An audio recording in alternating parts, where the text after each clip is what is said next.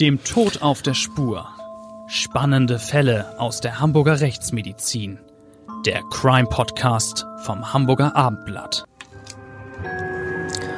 Moin und herzlich willkommen zu unserem Abendblatt Crime Podcast. Natürlich ist heute wieder das bewährte und eingespielte Team am Mikro. Ich bin Bettina Mittelacher, Gerichtsreporterin und mir gegenüber sitzt der Mann, der sich mit Tod und Verbrechen so gut auskennt wie kaum ein anderer, Rechtsmediziner Klaus Püschel. Hallo Klaus. Hallo Bettina. Im Hinblick auf meine Profession als Rechtsmediziner und Uniprofessor halte ich unseren Fall für gleichermaßen lehrbuchreif in medizinischer, kriminalistischer und rechtlicher Hinsicht sowie vom sozialen Hintergrund her. Kein prominentes Opfer, aber ein Paradebeispiel. So, und als Hamburger sage ich jetzt natürlich mal Moin. Ja, dann kann es ja also losgehen mit unserem heutigen Fall, der zeigen wird, wie schmal die Grenze zwischen Mord und Notwehr sein kann und dann eben auch entsprechend zwischen lebenslanger Freiheitsstrafe und Freispruch. Ja, dabei ist der Ausgangspunkt immer derselbe. Ein Mann, könnte auch eine Frau sein natürlich, aber ein Mann ist tot.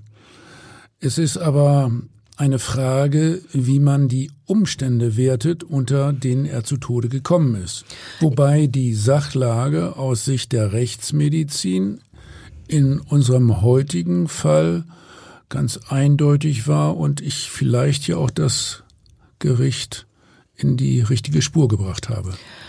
Also zunächst mal die Fakten. Der betagte Tote lag in seiner Wohnung, hingestreckt neben seiner Nähmaschine es war der 22. März 2020, als sein Leichnam gefunden wurde. Sein Zuhause in Hallenburg-Wilhelmsburg war vollkommen durchwühlt und eine beträchtliche Menge Bargeld fehlte. Und die Frage war, war Harry P., unser Opfer, ähm, dieser Mann, der dort tot lag, Opfer eines Raubmordes geworden? Wenn man bedenkt, wie die Wohnung aussah, unter anderem bei unserer rechtsmedizinischen Leichenschau, dann sprach ja einiges dafür. Das Chaos deutete darauf hin, dass jemand nach Wertsachen gesucht hat. Und bei dem Mann sprach auch spätestens auf den zweiten Blick einiges dafür, dass er jedenfalls nicht eines natürlichen Todes gestorben ist. Dieser zweite Blick, von dem du da gerade gesprochen hast, Klaus, das ist doch wohl der von Ermittlern beziehungsweise Rechtsmedizinern am Tatort. Und da deutet doch wohl schon alles darauf hin, dass das Opfer stranguliert wurde, oder? Oh, ganz genau. Die äh, diensthabende Ärztin hat die Situation, wie ich finde, sofort richtig erfasst. Aber bevor wir zu den Details über die Todesursache kommen, lass uns mal einen Blick auf das Leben des späteren Opfers werfen. Unbedingt, das sollten wir tun. Ähm, also Harry P. ist 83 Jahre alt geworden. Er hat als Chemiker gearbeitet, war zweimal verheiratet. Nach dem Tod der zweiten Frau hat er ein ziemlich zurückgezogenes Leben geführt und vor allem ist er sehr sparsam gewesen. Über die Jahre hat der Hamburger einen sechsstelligen Betrag auf die hohe Kante gelegt. Viel Kohle, ja. Und äh, hohe Kante bedeutet in seinem Fall, das ist auch ein Kern des Problems, er hat das Geld nicht etwa zur Bank gebracht, oder in Immobilien oder Aktien angelegt, sondern er hat es zu Hause aufbewahrt und versteckt. Eine Eigenart alter Leute, ein Fehler, der das Leben kosten kann. Naja, und dass er vermögend war, dieser Harry P., und sich offenbar herumgesprochen hat, dass er sein Geld zu Hause lagert, das wurde ihm später zum Verhängnis, du hast es gerade angedeutet. Nämlich das gesparte Geld, eine sechsstellige Summe ist das ja schon ein Riesenhaufen Geld, das hat Neider geweckt, beziehungsweise jemanden, der meinte, sich die Summe illegal aneignen zu wollen. Und genau das hat er auch durchgezogen, und zwar mit letzter Konsequenz und einem massiven Einsatz von Gewalt. Ja, illegal ein aneignen klingt da ziemlich harmlos. Äh, bekannt wurde der Todesfall erst zwei Tage nachdem der Harry P. gestorben war. Ein Bekannter des Rentners hatte den Mann nicht erreichen können und alarmierte Polizei und Feuerwehr. Das Opfer wurde dann in seiner Wohnung in Hamburg-Wilhelmsburg aufgefunden. Der Mann lag hingestreckt neben seiner Nähmaschine. Ja, diese Nähmaschine, die du gerade erwähnt hast, Klaus, die spielt ja bei der Tat und im Prozess immer wieder eine Rolle. Sie soll der Anlass gewesen sein, weshalb der spätere Mörder sich überhaupt Zutritt zu der Wohnung von Harry P. hat verschaffen können. Ähm, Klaus, der 83-Jährige ist ja gewaltsam zu Tode gekommen. Was konntet ihr denn bei der Untersuchung des Leichnams über die Umstände, wie das geschehen sein muss, herausfinden? Also, der Mann lag in seinem Wohnzimmer in äh, Linksseitenlage mit angezogenen Beinen. Der hinzugezogene Rettungsdienst, die waren also zuerst da, hatte nur noch den Tod festgestellt und ansonsten keinerlei Maßnahmen getroffen. Die Rechtsmedizinerin, also unsere diensthabende Ärztin, äh, der fiel sofort auf, dass da Verletzungen am Hals des alten Mannes waren, und zwar im Sinne einer Strangulationsmarke. Und außerdem hatte der Mann sehr ausgedehnte sogenannte Stauungsblutungen. Manchmal sprechen wir auch von Erstickungsblutungen oder feinen punktförmigen Blutungen, petechalen Blutungen, überall im Gesicht, speziell aber im Bereich der Augenbindehäute. Da geht bei uns natürlich sofort die Alarmsirene los. Insofern lautete schon die erste Blickdiagnose Tod durch Gewalt gegen den Hals. Als mutmaßlicher Täter wurde ja später ein guter Bekannter des als wohlhabend geltenden 23, äh, Entschuldigung, 83-Jährigen ermittelt.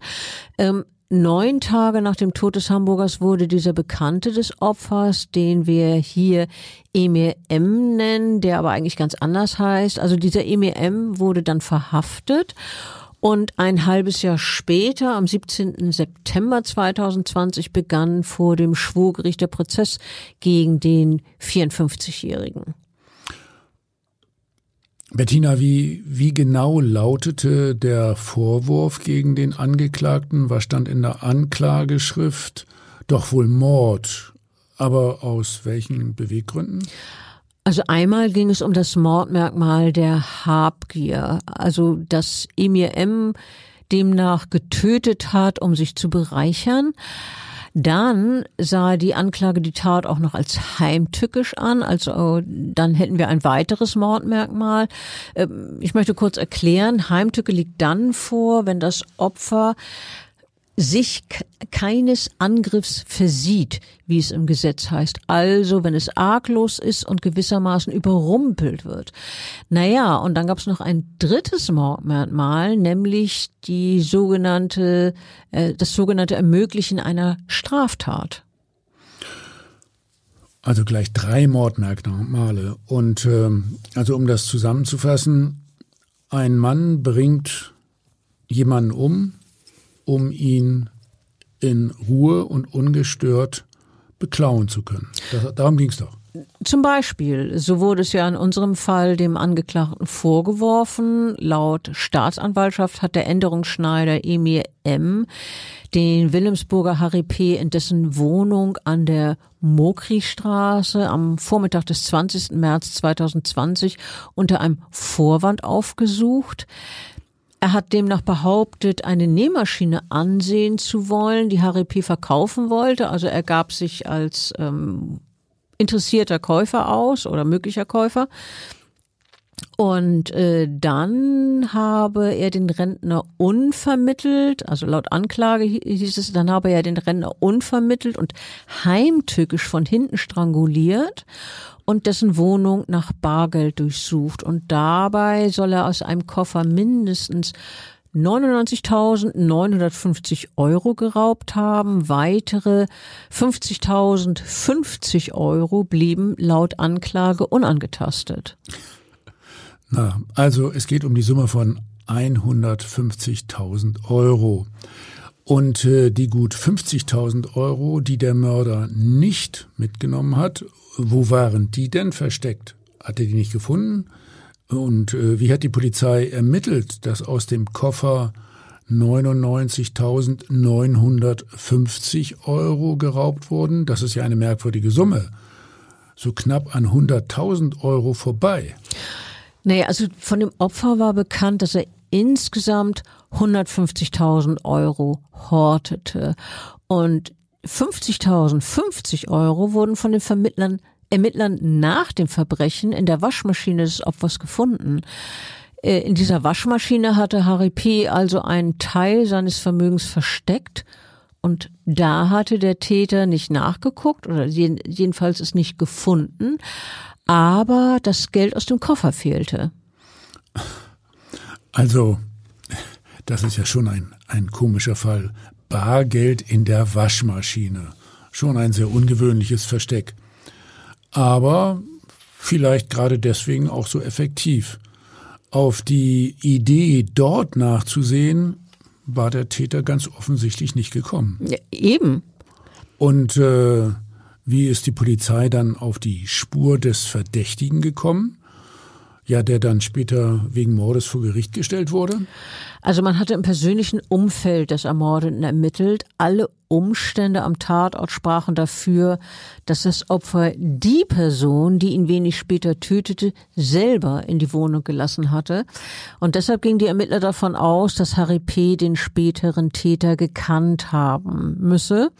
Außerdem soll Emir M. das Opfer bereits wenige Tage vor der Tat schon einmal zu Hause aufgesucht haben.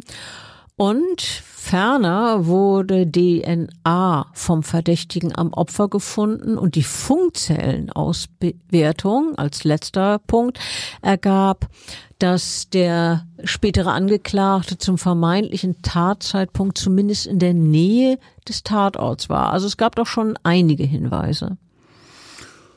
Ja, ich finde, äh, da haben die Ermittler tatsächlich die Schlinge doch sehr eng um den Tatverdächtigen zugezogen und äh, gehörte Emir M. den Ermittlungen äh, zufolge auch zu dem Personenkreis, äh, also zu den Leuten, die von dem Vermögen des Rentners und den Geldverstecken äh, gewusst hat?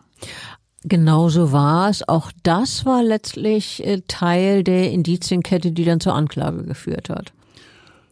Also Bettina, du warst ja als Gerichtsreporterin im Prozess. Wie hat denn der Angeklagte auf dich gewirkt? Und äh, hat er sich zu den Vorwürfen geäußert? Also, ich erinnere mich an einen beherrscht wirkenden Mann, der sich mit offenem Blick im Gerichtssaal umgesehen hat, der nach meinem Eindruck unaufgeregter, An unaufgeregter Anklage gelauscht hat. Ähm, zu den Vorwürfen hat er sich am ersten Verhandlungstag jedenfalls nicht geäußert, aber der Verteidiger hat schon mal gesagt, dass die Anklage gegen IMM in wesentlichen Punkten unzutreffend sei. Und der Verteidiger hat außerdem äh, angekündigt, dass sein Mandant sich am nächsten Verhandlungstag noch selber zu den Vorwürfen äußern werde. Und äh, was war dann am nächsten Verhandlungstag äh, über den Angeklagten selbst äh, noch weiter von den Geschehnissen zu erfahren? Und was hat er über das Opfer gesagt? Also das war jetzt nicht der nächste Verhandlungstag, sondern immer noch der erste. Und an diesem ersten Verhandlungstag gab es einen Zeugen, der offenbar beide gut kannte, also sowohl Emir M. als auch den getöteten 83-Jährigen. Und über Emir M. erzählte der Zeuge überwiegend Gutes, Also dieser Angeklagte, so sagte es der Zeuge, sei ein sehr positiver, netter Typ gewesen. Und ähm, als er hörte, dass der Änderungsschneider des Mordes verdächtigt wird, habe ihn das sehr überrascht. Äh, und dieser Zeuge sagte weiter, so wie ich ihn kenne, kann ich das nicht glauben. Das würde ich ihm nie, nie zutrauen. Wow, sowas hört man ja äh, vor Gericht nicht selten. Also, dass dieser Mensch einen Mord begangen haben soll, kann ich mir überhaupt nicht vorstellen. Das ist doch so ein netter. Äh, also, dabei kann man den Menschen ja bekanntlich nicht hinter die Stirn gucken. Woher will der das gewusst haben? Und äh, überhaupt auch nette Menschen können ja mal in Situationen kommen, in denen sie schwere Straftaten begehen. Auf jeden Fall, da hast du vollkommen recht. Ich glaube, wir kennen beide mehrere Verfahren, in denen eine Situation plötzlich so gekippt ist, dass ein überwiegend netter Mensch plötzlich eine schwere Straftat begangen hat. Ähm, aber in diesem Fall war die Version, die der Angeklagte Emir M über den Tatablauf abgibt, äh, die war so, dass das Ganze auf eine Notwehrsituation hinauslaufen sollte. Und ähm, man darf sich ja vor Gericht und als Angeklagter verteidigen und im Ernstfall auch energisch zur Wehr setzen. Und diese angeklagte 54-Jährige schilderte im Prozess, dass in der Wohnung von Harry P. mit dem Rentner es zu einem Streit gekommen sei und zu einer regelrechten Eskalation und dann auch zu einer körperlichen Auseinandersetzung. Ja, und in der Folge dieses Kampfes habe er dann vor allem tatsächlich Angst um das eigene Leben gehabt. Na, ich frage mich, ob das eine geschickte Verteidigungsstrategie war. Aber darauf werden wir später nochmal wieder zurückkommen. Auf jeden Fall. Es äh, hieß doch damals, dass der 83-Jährige, das muss man sich auch mal überlegen, wie alt der das Opfer schon war, dass er sogar gedroht haben soll, den anderen Mann zu töten. Also der 83-Jährige in dieser Version soll gedroht haben und dass er ihn mit einer Schere bedroht habe. Also so äh, hat es zumindest Emir M., dieser Angeklagte, dargestellt. Also er hat diese Bedrohungssituation geschildert, auch äh, eine Bedrohungssituation mit einer Schere. Also, ähm, was ich noch erinnere, ist, dass der Angeklagte mit auffallend ruhiger Stimme sprach, klang eigentlich unaufgeregt. Aber ähm, der 54-Jährige stellte es so dar, dass der Rentner Harry P damals, als es dann zum Streit gekommen war, ein regelrechter Wüterich gewesen sei. Also, also der, der alte Mann soll jetzt tatsächlich so bedrohlich auf ihn gewirkt haben? So hat es der Angeklagte zumindest dargestellt. Also konkret hat er diesen Rentner als beleidigenden, aggressiven, bewaffneten Mann geschildert, der ihn mit üblen Beschimpfungen überzogen habe. Außerdem habe er ihn, wir haben es schon kurz angedeutet, mit einer Schere bedroht und immer wieder geschrien, ich bringe dich um. Und ähm, er habe sich wehren müssen. Das war die Quintessenz der Aussage des 54-Jährigen. Und das war wiederum eine weitere Schlussfolgerung und überhaupt natürlich seine Hauptbotschaft. Er sei kein Mörder. Ja, Gut, also das sagen die Angeklagten ja fast regelhaft. Ist ja auch ihr gutes Recht. Ja, genau. Also natürlich muss es äh, dem Angeklagten äh, in diesem Fall vor allem darum äh, gegangen sein, die Mordanklage zu entkräften. So ist ja dann die Verteidigungsstrategie. Denn wenn er wegen Mordes verurteilt wird, ist ja üblicherweise zwingend die Folge, dass eine lebenslange Freiheitsstrafe verhängt wird. Nur in bestimmten Ausnahmefällen, etwa wenn von einer verminderten Schuldfähigkeit des Angeklagten ausgegangen werden muss, ist eine zeitlich begrenzte Freiheitsstrafe überhaupt möglich. Ja, stimmt, äh, Klaus. Das, das hast du zutreffend natürlich dargestellt. Du kennst dich Danke. ja auch super gut aus. Mit, mit juristischen Themen, ganz klar. Nein, ich bin Rechtsmediziner. Ja, aber natürlich ähm, hast du dir viel angeeignet, was juristische Fragen an, anbelangt. Ähm, Nochmal zur Erklärung, also ein Angeklagter hat unterschiedliche Möglichkeiten, wie er sich vor Gericht verhält. Er kann sich beispielsweise schweigend verteidigen. Ähm, das ist eine Formulierung, die, äh, die die Anwälte gelegentlich benutzen, dieses schweigend verteidigen. Also auf Deutsch gesagt, äh, nichts zu den Vorwürfen äußern. Wir wissen ja, dass dies das gute Recht eines jeden Angeklagten ist und äh, es darf vom Gericht der Rückschluss äh, nicht gezogen werden. Also man darf als Gericht nicht schließen, wenn der nichts sagt, äh, dann hat er sicher was zu verbergen. Genau, so wird das ja auch stets in der Belehrung, die das Gericht zu Beginn eines Prozesses aussprechen muss, dem Angeklagten vermittelt. Nicht immer in den äh, identischen Worten, aber vom Tenor her nach dem Motto, ähm, es ist ihr Recht zu schweigen und das darf nicht zu ihrem Nachteil gewertet werden. Der Angeklagte darf aber natürlich auch zu den Vorwürfen Stellung nehmen, gerne auch ausführlich. Und wenn er möchte, darf er auch lügen. Das äh, soll ihm dann eigentlich nicht negativ ausgelegt werden, auch wenn ich mir das nicht so gut vorstellen kann. Das ist auch sein, sein Recht, sein gutes Recht. Vielleicht auch schlechtes Recht. Die Frage ist natürlich, ob man ihm das glaubt, was er erzählt. Naja, das Problem ist natürlich, wenn ein Opfer tot ist, wie im Fall unseres Rentners Harry P. und nur der Angeklagte und das Opfer zur Tatzeit in einem Raum waren, gibt es natürlich niemanden mehr, der eine andere Version als der Angeklagte erzählen kann. Da ist, es gibt es dann ja keinen, der sagen kann, hey, ähm, wenn der Typ behauptet, ich hätte ihn beleidigt und angegriffen, dann stimmt das gar nicht. Im Gegenteil, er hat mich attackiert. Also ne, der Tote kann ja keine Gegenversion mehr darstellen und ja, damit steht der Angeklagte mit seiner Version zunächst mal unwidersprochen da.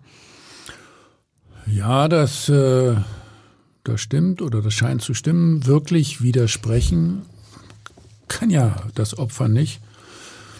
Aber immerhin kennen wir ja die Primärpersönlichkeit des Opfers, auch sein Alter. Nun ja, er kann nicht mehr gehört werden, aber das Gericht hat äh, andere Möglichkeiten, die Schilderung eines Angeklagten zu überprüfen. Objektive Beweise, also zum Beispiel ja, wir sprechen von Fingerabdrücken an einer Waffe, DNA und äh, natürlich auch das Verletzungsbild, das wir als Rechtsmediziner erheben.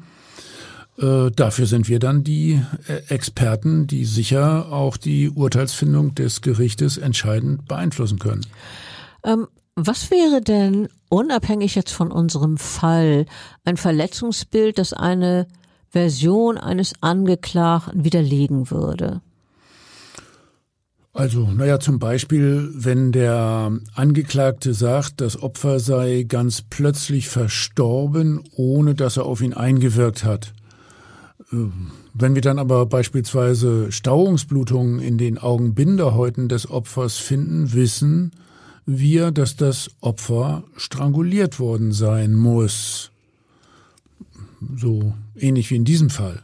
Das ist eine Erkenntnis, die sich aus dem Verletzungsbild ganz eindeutig erschließt, wie das hier so der Fall war. Ja, also das reicht wahrscheinlich jetzt erstmal allgemein zu den Aussagen des Angeklagten. Ich denke auch. Aber Bettina, jetzt verrat uns doch mal, was der in unserem heutigen Fall des Mordes angeklagte Emir M. im äh, Prozess dann äh, ausgesagt hat.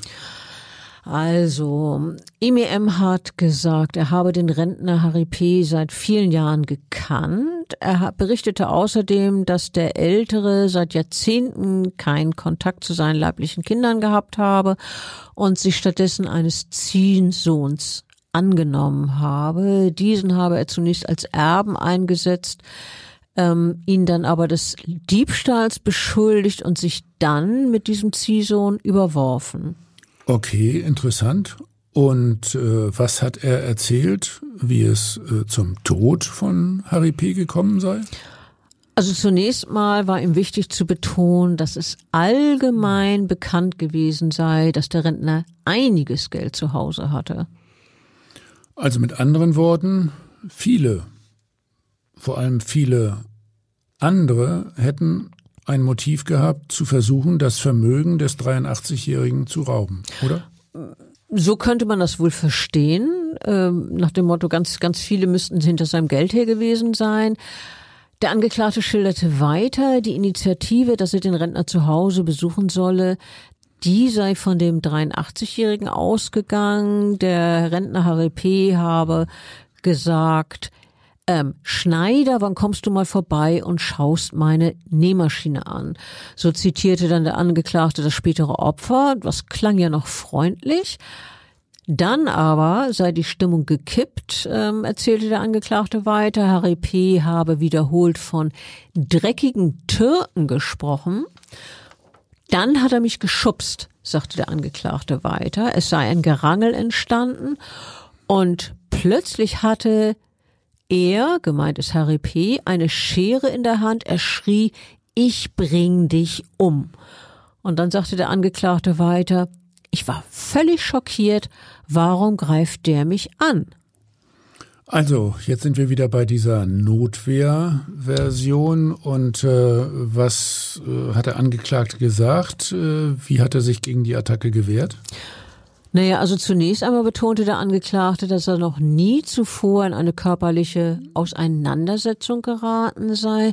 Nun aber habe er sich gegen den aggressiven Rentner wehren müssen, damit dieser ihn nicht mit der Schere habe treffen können. Und äh, als der Angeklagte das so ausgesagt hat, da, da klang seine Stimme Tränen erstickt, das weiß ich noch. Ähm, weiter sagt er über Harry P., dass dieser geschrien habe, Du dreckiger Türke, ich bringe dich um, ihr seid alle gleich. Also wohlbemerkt ein Zitat von dem äh, später getöteten Harry P., so hat der Angeklagte es im Prozess geschildert. Und äh, in dieser Situation, als diese beleidigenden Bemerkungen gefallen seien, da sei sein Blick, also der Blick des Angeklagten, auf ein Stück länglichen Stoff gefallen, den er vorher benutzt habe, um die Nähmaschine auszuprobieren, erzählte der Angeklagte, und dann sagte er wörtlich, den Stoff habe ich genommen, den wollte ich an seinen Mund halten. Ich dachte, vielleicht beruhigt er sich. Also ehrlich gesagt, nochmal als Rechtsmediziner, das ist natürlich äh, wirklich sehr, sehr banal ausgedrückt, äh, wenn man äh, bedenkt, dass er dieses äh, längliche Stück Stoff als Strangwerkzeug benutzt hat. Ja, naja. aber er wusste ja später nicht, dass ihr ihm so, so toll auf die Spur kommen würdet. Ja, also aber nochmal äh, zurück. Der 83-Jährige ist äh, nach Schilderung des Angeklagten dann nicht ruhiger geworden, sondern im Gegenteil immer aufgebrachter, oder? Ja, so hat es Emir M. jedenfalls erzählt. Ähm, er schilderte, dass der Rentner nicht von ihm abgelassen habe und ihm immer wieder gedroht habe, er werde ihn töten. Und dabei habe Harry P. auch noch mit der Schere herumgefuchtelt. Und äh, dann sagte der 54-jährige Angeklagte weiter, ich wusste weder ein noch aus. Ich war schockiert, dass ich in so eine Situation geraten war. Als wir am Boden lagen, habe ich ihm den Stoff auf den Mund gedrückt, damit er nicht weiter schreit. Und äh, dann erzählte er weiter, er habe sich völlig verloren gefühlt und als ihm M das erzählt hat, da war er also mehr oder weniger in Tränen aufgelöst. Ähm, dann sagte er weiter, ich war schockiert, dass ich in so eine Situation geraten war. Als wir am Boden lagen, habe ich ihm, also Rentner Harry P., äh, Stoff auf den Mund gedrückt, damit er nicht weiter schreit. Und mit der ähm, mit einer Schere in der Hand hat er ständig Bewegungen gemacht und ich dachte, so der Angeklagte weiter, der bringt dich um, zumindest schade er dir. Und dann hat er weiter gedacht, gesagt, ich fühlte mich völlig verloren. Ähm, er habe überlegt, Stoff über den Mund des anderen zu legen, um ihn wirkungslos zu machen und einfach wegzulaufen. Das war mein Gedanke, damit er still ist und ich weg kann. Also das sind ja jetzt viele Worte äh, von dem Angeklagten, wie das da abgelaufen sein soll. Und dann nochmal, wie, wie soll es dann äh, weitergegangen sein? Wie, wie ist das Opfer gestorben? Naja, äh, wir haben ja also diesen angeblich diesen schreienden 83-Jährigen, der so bedrohlich gewesen sei und den der Angeklagte nun unbedingt habe beruhigen wollen. Und dann hat er also erzählt, dieses Stück Stoff, das er dann benutzt habe, habe wohl schon eine Weile über dem Gesicht des 83-Jährigen gelegen.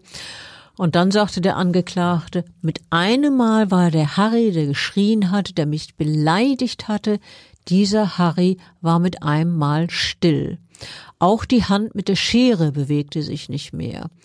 Und äh, daraufhin habe er registriert, dass dieser 83-Jährige nun also regungslos war und gedacht, ich möchte nur hier weg. Und dann erzählte er weiter, als ich aufstand, gab er noch Geräusche von sich. Ich dachte, er lebt. Ähm, Klaus, wie ist das aus Sicht der Rechtsmedizin? Ist das plausibel, dass das Opfer da noch Geräusche von sich gegeben haben kann? Also äh, zuerst einmal muss ich sagen, äh, dass äh, ich äh, diese Verteidigungsstrategie von Emir M nicht besonders überzeugend finde.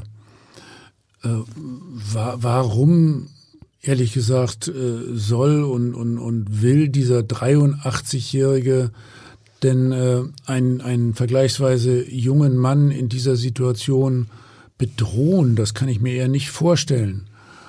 Und äh, dann zu den Geräuschen im Zusammenhang mit einem Strangulationsvorgang und Mund zu halten, eine Art Knebelung, ähm, das äh, kann schon mal sein.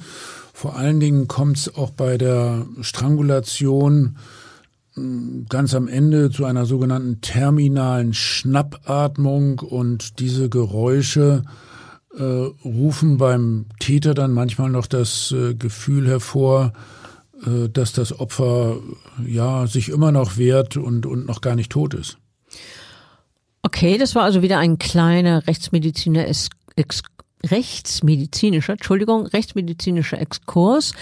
Ähm, Zurück zur Aussage von Emir M. Wie ging es damit weiter? Also, der Angeklagte sagte, weil der Rentner ihm eigentlich körperlich überlegen gewesen sei, habe er befürchtet, dass Harry P. wieder aufstehen und ihm Schaden zufügen könne. Er sagte weiter, ich stand unter Schock, ich bin dann los. Und als er später im Dunkeln noch einmal zu der Wohnung des 83-Jährigen gefahren sei, habe er sich vergewissert, er habe zu seinem Sohn gesagt, sie brauchten keine Angst zu haben, bei Harry brennt ja Licht. Ähm, also er sei davon ausgegangen, dass dieser Mann noch lebe und da sozusagen quietschvergnügt in der Wohnung ist. Also das sind jetzt meine Worte, so hat der Angeklagte es nicht ausgedrückt. Bei Harry brennt ja Licht. Und umso mehr sei es dann ein erneuter Schock gewesen, als er zwei Tage später von der Polizei erfuhr, dass man den Wilhelmsburger Tod aufgefunden habe. Äh, ich überlege, wollte er damit äh, dann äh, eine, eine dritte Person ins Gespräch bringen, der dann nochmal zwischenzeitlich gekommen ist und Licht angelassen hat? So könnte man das interpretieren, aber das ist nicht weiter ausgeführt worden. Es haben ja noch Zeugen ausgesagt in der Verhandlung, die sowohl den Angeklagten als auch das Opfer kannten. Und außerdem gab es Polizisten, die etwas zu den Ermittlungsergebnissen gesagt haben. Was hat sich äh, daraus für ein Gesamtbild ergeben? Eins nach dem anderen bitte. Also, ein Mann, der beide, nämlich den Angeklagten und das Opfer kannte, war ein Ziehsohn des 83-Jährigen. Und dieser Ziehsohn sagte, dass Emir M. seines Willens, Wissens nicht in finanziellen Schwierigkeiten gewesen sei. Ähm, der Zeuge sagte, wenn wir zusammen einen Kaffee tranken, musste ich mich schon durchsetzen, um die Rechnung bezahlen zu dürfen. Allerdings ähm, werde über den Sohn des Angeklagten erzählt, dass dieser spielsüchtig gewesen sei. Und ich glaube, wir wissen alle, wenn jemand spielsüchtig ist, dann braucht er Geld. Okay. Und äh, was äh, hat dieser Zeuge dann über den 83-Jährigen, also das Opfer, erzählt?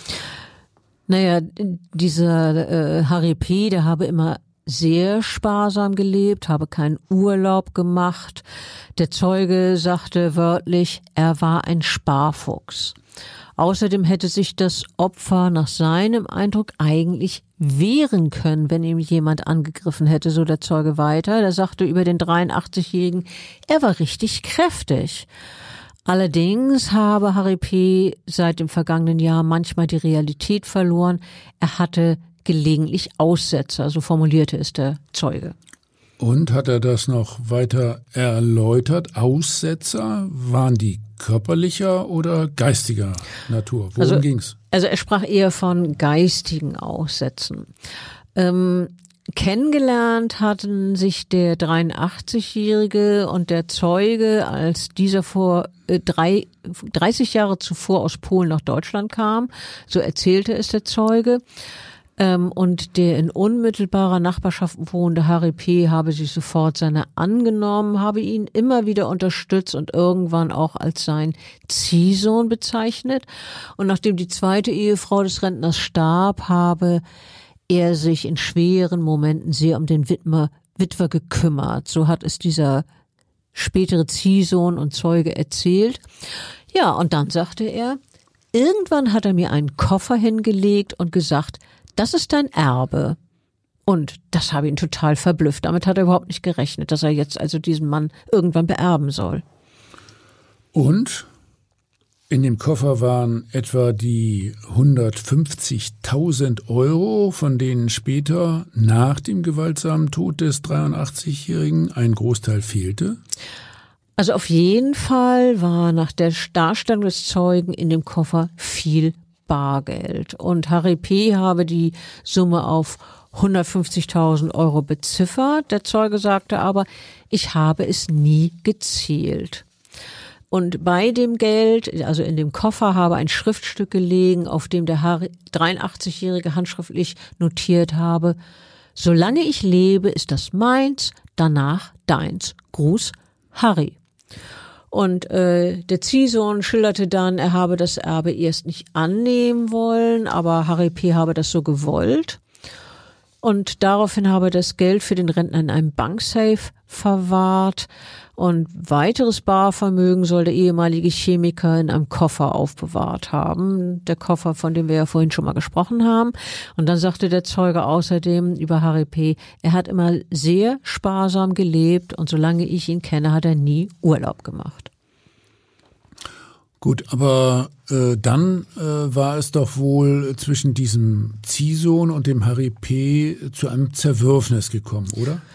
Ja, ähm, und zwar im Juli 2019 habe der Rentner ihn beschuldigt, ihm 25.000 Euro gestohlen zu haben. Das fand der Rentner, also diese, diese Verdacht, der da aufgekommen war, äh, fand er überhaupt nicht komisch, hat dann äh, sehr, sehr aufgebracht offenbar reagiert.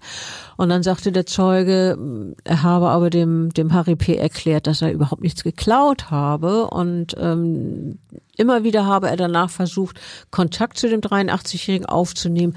Doch dieser habe überhaupt nicht mehr reagiert. Für den war offenbar nach diesem vermeintlichen Diebstahl äh, diese Beziehung äh, nicht mehr existent. Der wollte von seinem Ziehsohn nichts mehr zu wissen, nichts mehr wissen. Naja, alte Menschen sollen ja manchmal auch etwas starrsinnig sein. Ja, erzählt und, man sich. Und schließlich war es dann für eine Versöhnung zu spät.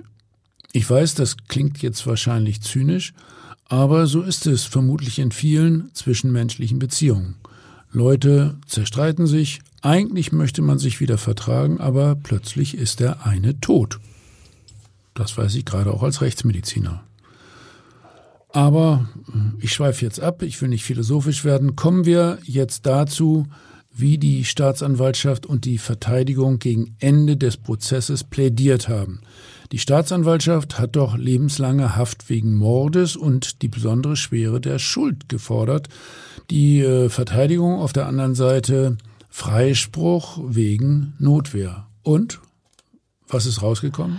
Also zunächst mal genauso war es, wie du es gerade geschildert hast, die Anträge, die, also weiter auseinander können die Anträge zwischen Staatsanwaltschaft und Verteidigung ja kaum sein. Die eine Seite fordert Freispruch, die andere lebenslänglich und besondere Schwere der Schuld. Mehr geht ja kaum. Ähm, das Urteil erging schließlich am 19. November 2020, also acht Monate nachdem der 83-jährige Harry P. tot in seiner Wohnung gefunden wurde und die Kammer hat laut hat genau auf die Strafe erkannt, die die Staatsanwaltschaft gefordert hätte, also lebenslange Haft wegen Mordes. Darüber hinaus erkannte die Kammer auf die besondere Schwere der Schuld des Angeklagten, was eine vorzeitige Entlassung aus dem Gefängnis nach 15 Jahren praktisch unmöglich machen würde. Und die Verteidigung, die kündigte dann an, gegen das Urteil in Revision zu gehen. Naja, das Übliche. Aber das Urteil wurde ja mittlerweile vom Bundesgerichtshof bestätigt. Es ist also rechtskräftig. Äh, und das Gericht äh, hatte das Urteil ja sehr ausführlich begründet. Die Vorsitzende Richterin sprach doch in ihrer Urteilsbegründung davon, dass die Tat ein klassischer Raubmord gewesen sei. Ganz genau, ein klassischer Raubmord, so hat sie es genannt. Zwar sei der Angeklagte von Zeugen stets als zurückhaltend, freundlich und höflich beschrieben worden, sagte die Vorsitzende Richterin der Urteilsbegründung. Man könne aber dadurch nicht auf das schließen, was sich im Inneren eines Menschen abspielt. Das haben wir ja auch schon öfter bei unseren Fällen festgestellt, nicht wahr? Ich glaube, wir haben es nur etwas anders formuliert. Man kann einfach nicht sehen, was sich hinter der Stirn eines Menschen abspielt. Leider nicht.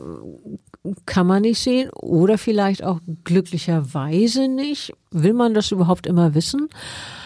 Aber zurück zu unserem Fall und der Urteilsbegründung. Ähm, die Kammer habe keinerlei Zweifel, dass Emir M. gemordet habe, um an das Bargeld des Opfers zu gelangen, sagte die Richterin weiter unter dem Vorwand, eine Nähmaschine bei dem 83-Jährigen kaufen zu wollen, habe der angeklagte Schneidermeister sich Zutritt zu der Wohnung des Opfers verschafft.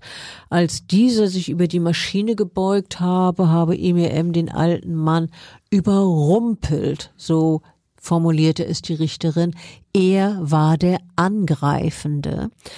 Dann habe der jüngere Mann, unser Angeklagter, den Senior stranguliert, sehr wahrscheinlich mit einem Stück Stoff und anschließend habe er die Wohnung nach Bargeld durchsucht und diese bereits erwähnten 99.950 Euro aus einem Versteck an sich gebracht. Noch einmal, also zum Motiv des Angeklagten. Was hat der Vorsitzende oder die Vorsitzende letztlich dazu gesagt. Das lief ja wohl auf Geldnot äh, hinaus. Ja, also die Vorsitzende Richterin sagte, das Motiv des Angeklagten sei eine schwierige finanzielle Situation gewesen.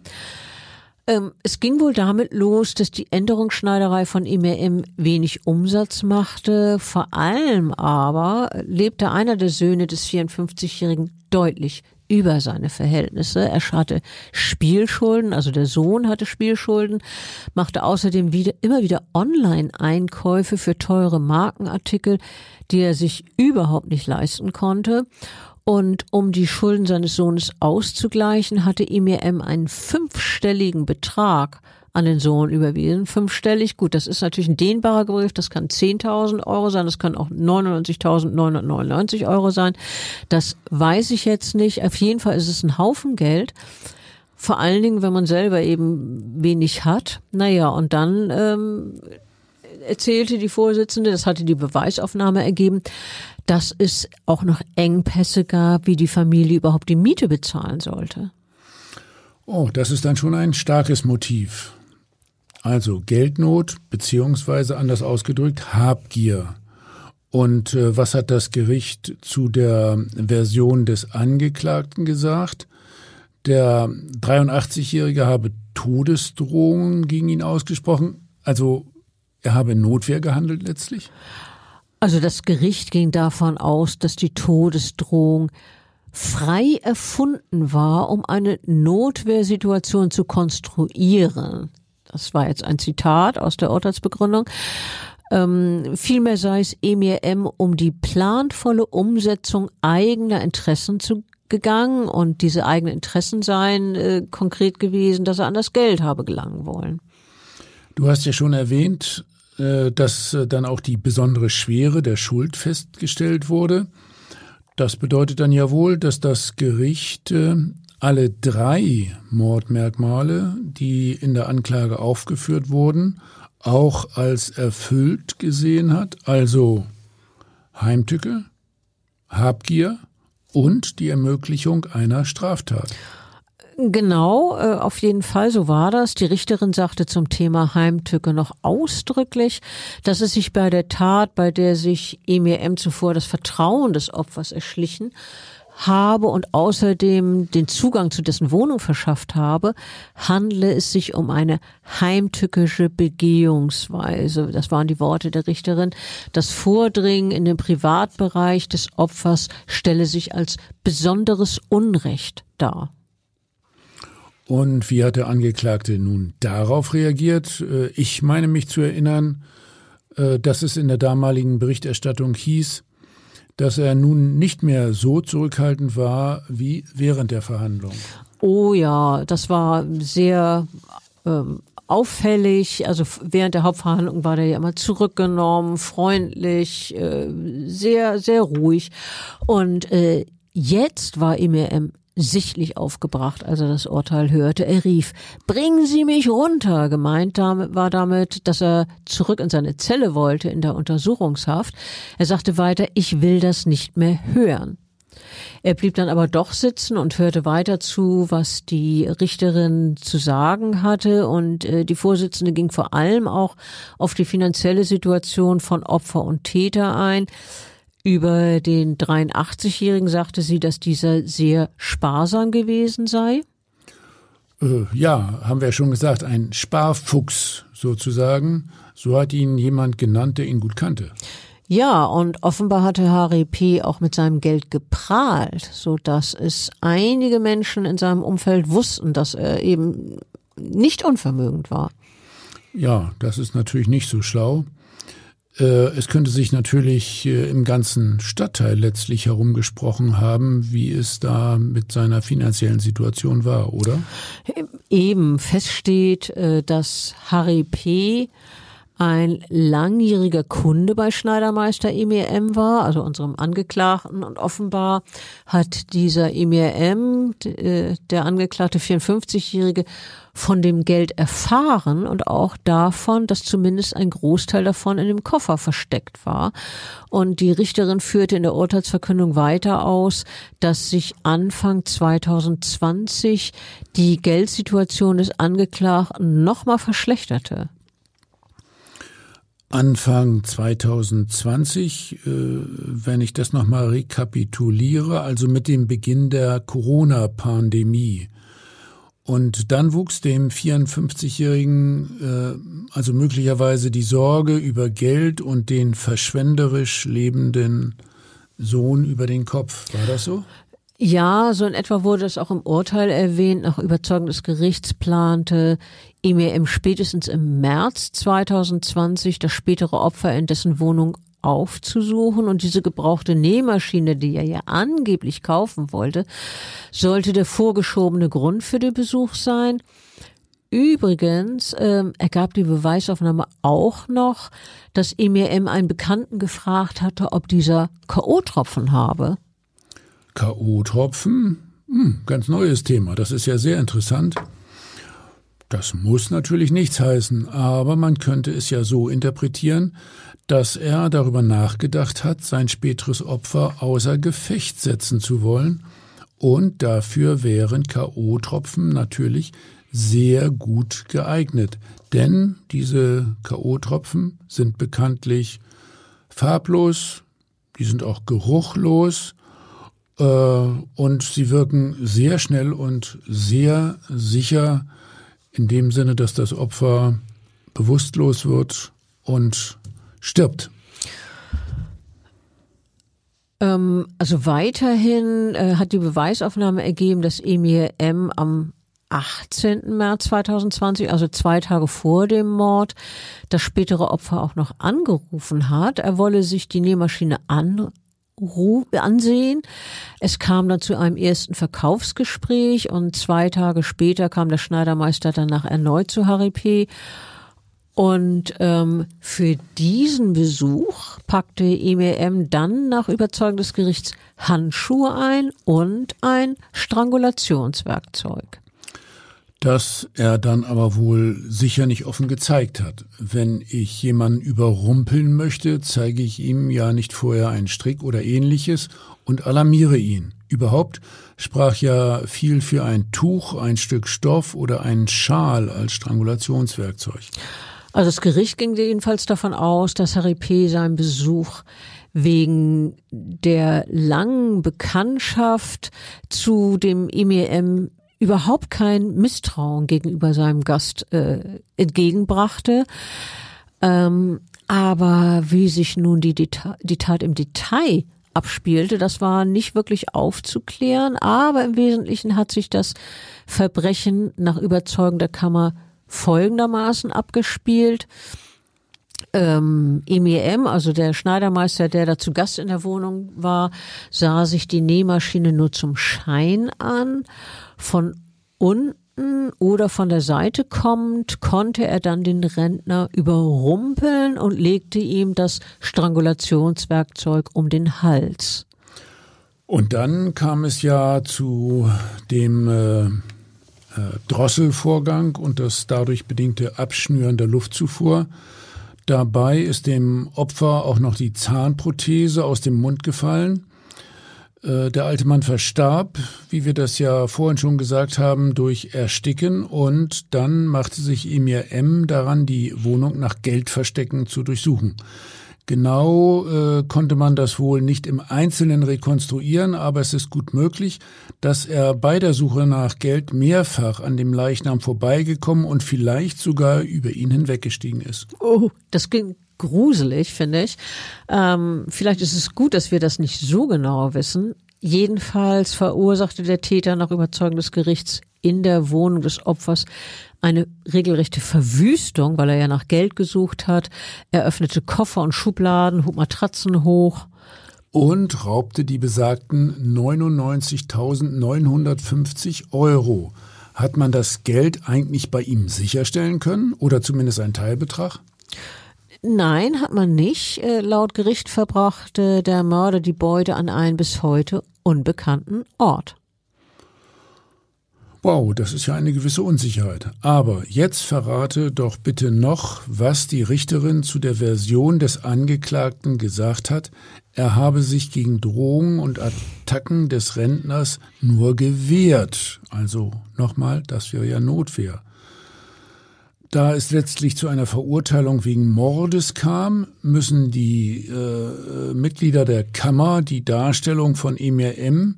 ja als äh, widerlegt angesehen haben. Naja, die Richterin sagte dazu, die Einlassung des Angeklagten sei an drei Stellen schlicht falsch. An drei Stellen? Also nicht nur wegen der angeblichen Bedrohungslage? Also das war natürlich ein ganz wesentlicher Punkt. Das Gericht war überzeugt, dass es den Streit und die Tätlichkeiten von Seiten des 83-Jährigen nicht gegeben hat, dass es dass vielmehr nur eine Schutzbehauptung des Angeklagten war. Die Kammer ging vielmehr davon aus, dass das Ziel von EMM war, jetzt einen Raub zu begehen. Außerdem glaubte das Gericht nicht, dass Harry P. fremdenfeindliche Beschimpfung geäußert hatte. Wir erinnern uns, dass der Angeklagte behauptet hatte, der Rentner habe ihn unter anderem als dreckigen Türken verunglimpft und das Gericht sagte dazu, dass über das Opfer bekannt war, dass er zwar verbal, ja, aufbrausend sein konnte, aber dass er bestimmt nicht fremdenfeindlich gewesen sei. Und der dritte Punkt betraf dann ja wohl die angebliche Bedrohung mit einer Schere.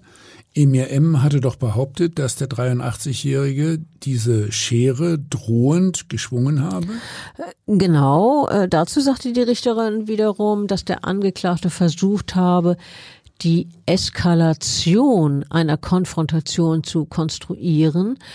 Dieses könne man als frei erfunden ansehen. Es gab zwar eine Schere, die Harry P. gehörte und die auch in der Nähe des Tatorts gefunden wurde, aber das war keine lange und spitze Schere, sondern eine gebogene Verbandsschere. Und diese sei nun wiederum ungeeignet, um schwere Stich- oder Schnittverletzungen zu verursachen. Und äh, die Richterin sagte weiter, Emir M sei, ich zitiere, der Angreifende gewesen. Er war es, der das Opfer zu Boden gebracht hatte. Die Todesdrohung ist frei erfunden, um eine Notwehrsituation zu konstruieren. Das ist wie ein Kartenhaus zusammengefallen. Wow, ja, letztlich äh, ein sehr äh, konsequentes, aber natürlich auch sehr hartes Urteil, lebenslänglich, besondere Schwere der Schuld. Äh, da wird äh, der Verurteilte mindestens 20 Jahre, so ist ja die Regel, im Gefängnis sitzen. Und äh, andererseits, naja, äh, ein Mörder, das ist eben unsere Gesetzgebung. Ja, also ähm, das, das ist nun mal so, das sollten wir vielleicht noch erklären oder wahrscheinlich wissen die meisten unserer Zuhörer, dass, dass wenn eine Verurteilung wegen Mordes ausgesprochen wird, kann das Gericht ja äh, gar nicht mehr sagen, ach, da geben wir nur acht Jahre, weil wegen bei Mord ist, bei Mord ist nun mal die logische Konsequenz, außer in bestimmten einzelnen Ausnahmefällen, lebenslange Freiheitsstrafe. Ja, und die gab's dann nun. Und äh, gut, besondere Schwere der Schuld ist auch eine logische Konsequenz, wenn eben mehrere Mordmerkmale vorliegen. Also Emir M., unser Angeklagter, der wird eine lange Zeit zu verbüßen haben. Das Urteil ist ja rechtskräftig, das hatten wir erwähnt. Ja, also hartes Urteil, aber wenn man zu dieser Überzeugung kommt, auch ein gerechtes Urteil. Naja, und von der Ausgangssituation her, ich betone ja gerne immer wieder die besondere Gefährdungslage äh, alter Menschen als äh, Opfer und wie wichtig es ist, gerade bei toten alten Menschen äh, sehr genau hinzuschauen, häufig mal eine Sektion zu machen, leider werden äh, alte Menschen eben manchmal auch Opfer einer Straftat. Nicht so häufig, äh, wie äh, es manchmal medial geschildert wird. Also alte Menschen sind von der Statistik her äh, eher nicht so gefährdet, aber äh, immerhin, so selten ist es dann auch wieder nicht. Und ich finde, gerade wenn alte und vergleichsweise wehrlose Menschen getötet werden, dann äh, muss das Gericht oder sollte das Gericht auch äh, sehr konsequent äh, sein, sein Urteil aussprechen. Vielen ja. Dank.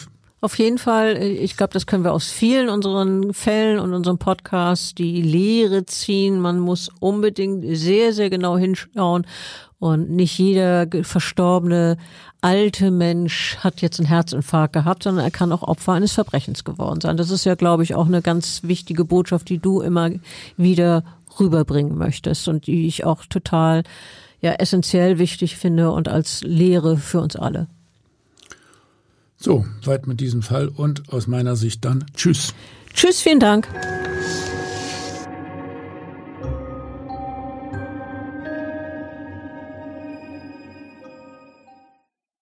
Weitere Podcasts vom Hamburger Abendblatt finden Sie auf abendblatt.de slash podcast.